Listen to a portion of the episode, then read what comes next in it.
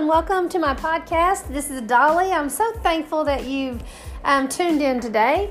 Um, I wanted to talk about today if vision boards were scriptural. You know, um, I got introduced to vision boards a couple of years ago, and I thought, well, it sounds really amazing. You know, there's a lot of scientific proof behind the fact that these things work, but is it scriptural? Because if it's not scriptural, I'm not going to get tied up in it because um, truth will prevail at all times, and if it's not a truth, if it's not something that's founded, then it won't it won't work. It won't last. And so I sought the Lord and started trying to figure out is this scriptural God for me to place a vision in front of my face and and imagine it and think about it and pray about it and dream about it and just stay focused on the direction that I'm heading. And if it's not, you know, reveal it to me. But if it is, please confirm it for me. And so he did that. He confirmed it.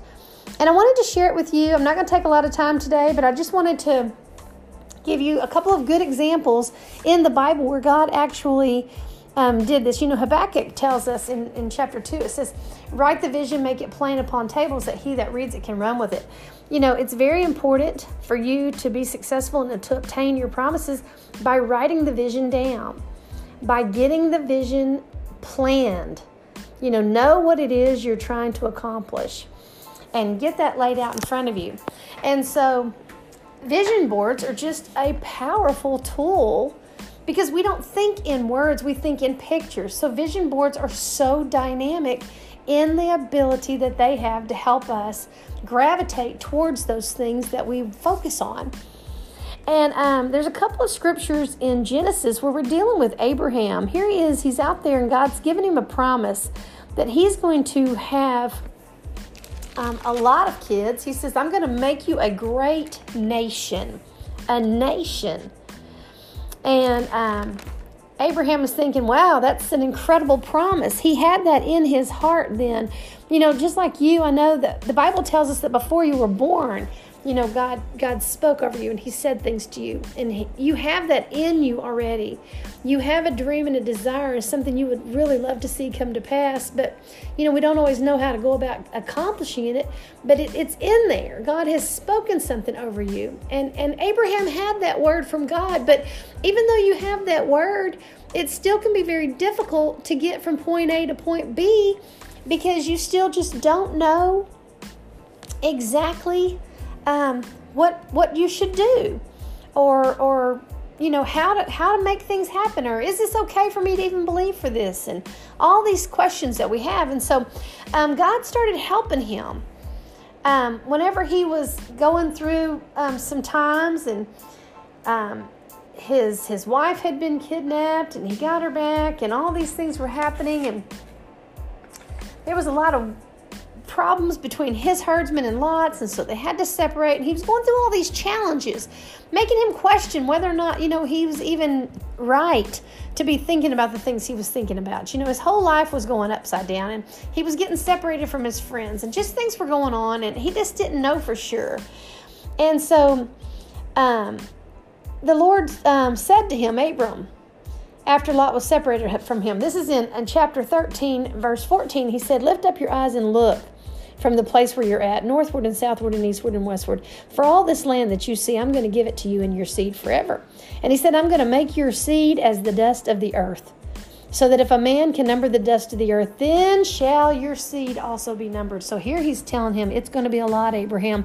Look down at the ground, look at the dust, look at the sand. Every single one of those little specks of dust, those represent one of your children. And if if somebody could number the dust of the earth, they would be able to number how many children you're going to have.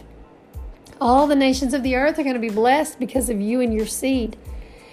And so God gave Abraham a visual thing to look at all day long. So when Abraham woke up in the morning and walked outside the tent, he could look down at the ground and say, That's right, I'm going to have so many seed. It's not even going to be able to be numbered. And when he was going through his day and he was working and he was trying to stay focused and he would get discouraged or things might happen or maybe he was even having a good day, but just still wasn't completely fulfilled and satisfied, he could look down at the ground and he could see the reminder He could visualize. He could sit there and see, could I count these? And he could start trying to just meditate on what God had spoken to him. And it was so powerful for him. But do you know that as you do that, there were times still when the sun went down and Abraham couldn't see the ground, he couldn't see the dust. And, and you know, you find yourself in those places where, you know, there you need something else. And so God, sure enough, he shows up again in chapter 15 um, it says in verse 4 behold the word of the lord came unto him saying um, he had asked god. There was there was one baby born in his house to one of his servants or something. He said is this going to be my heir? And, and god said no. In verse 4 it says um, your heir is going to come out of your own bowels.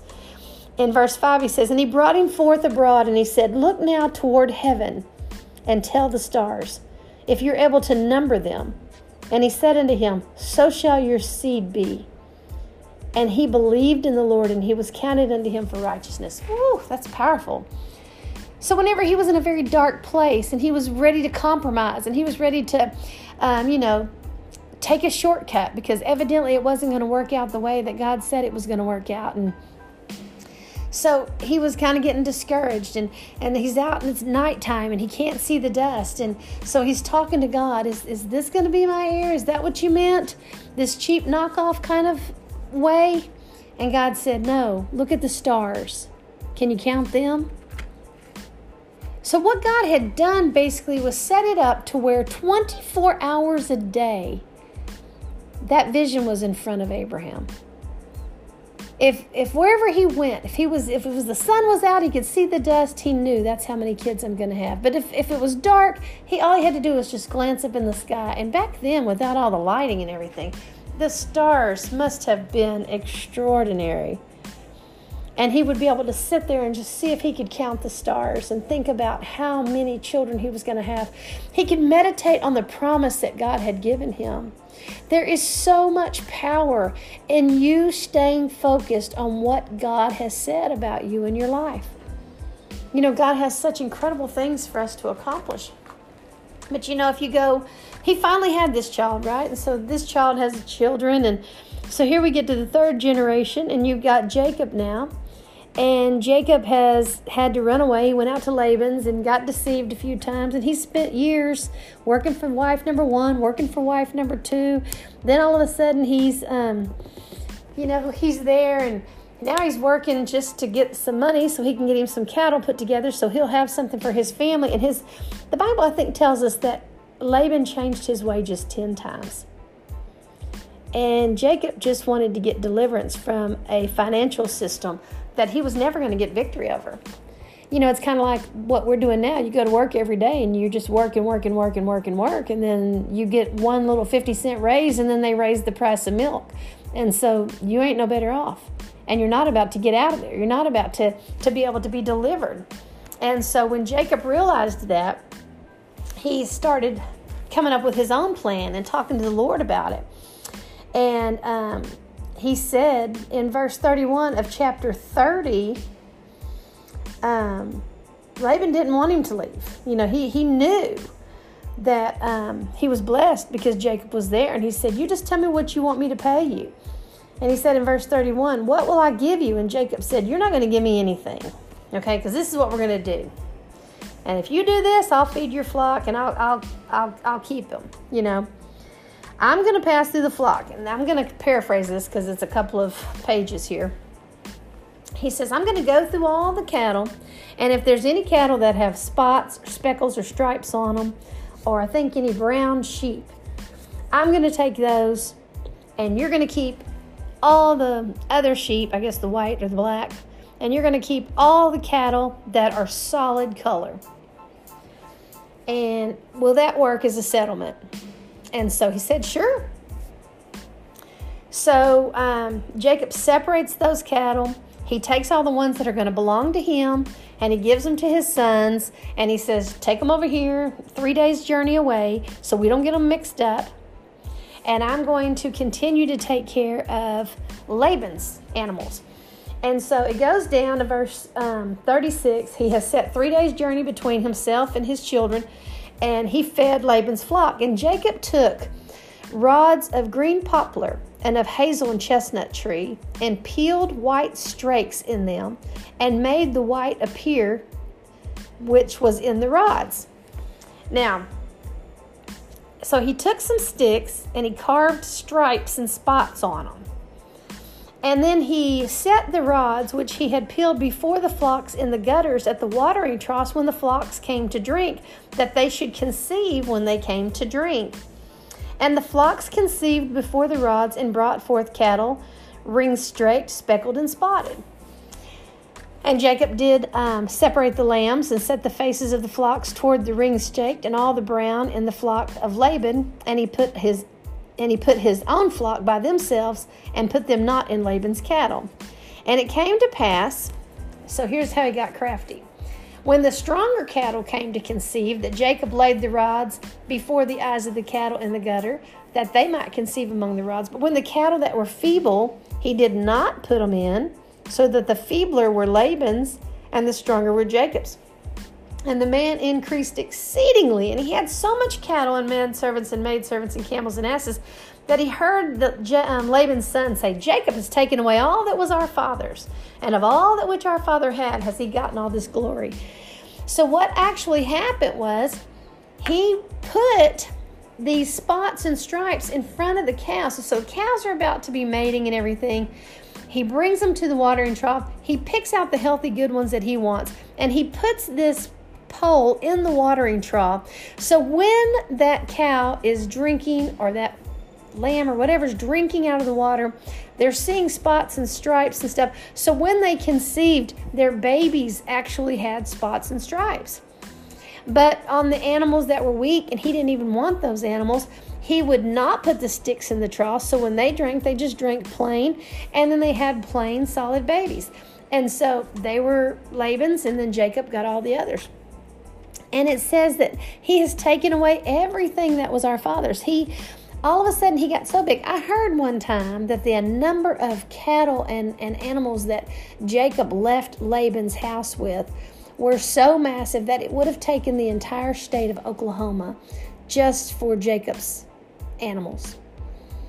And so that is a lot. There's a lot of uh, grazing land in Oklahoma.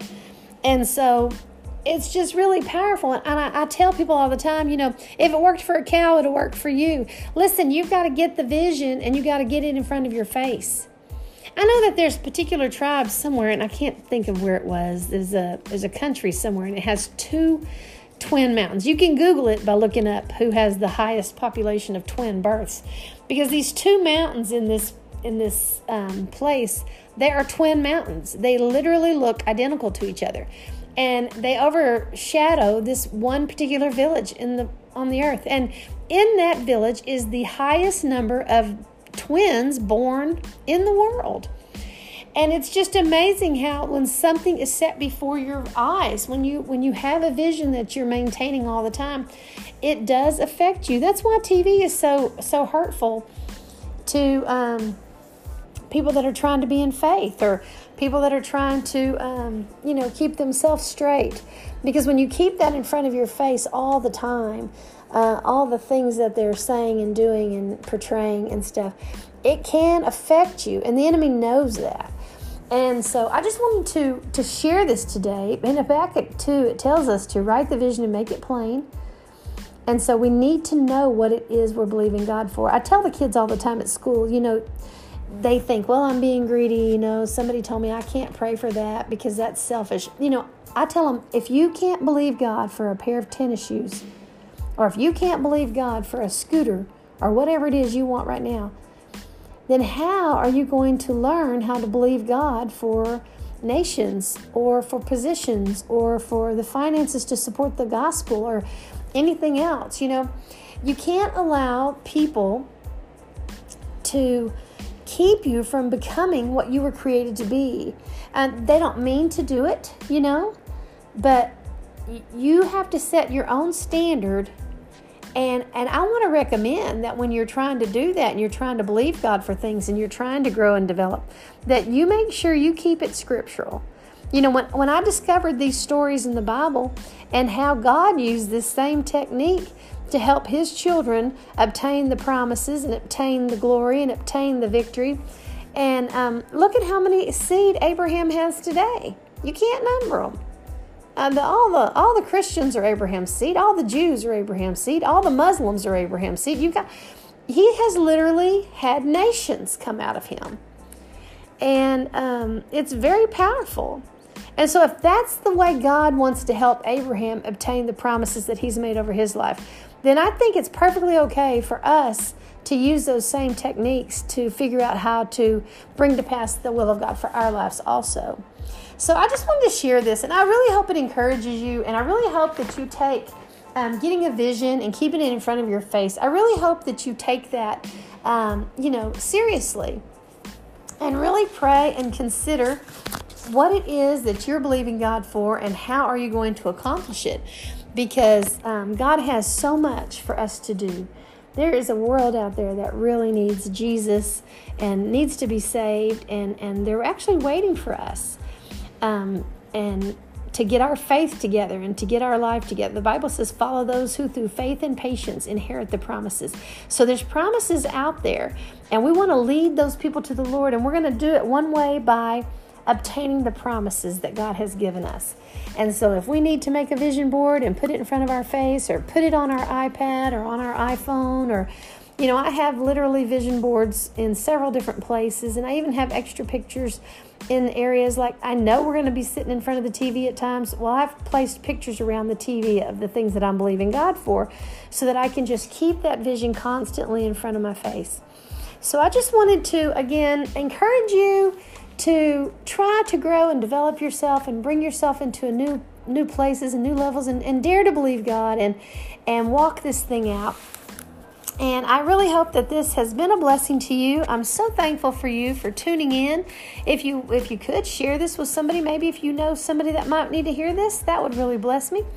And um, I will see you again soon. And I hope you have a great week. Bye bye.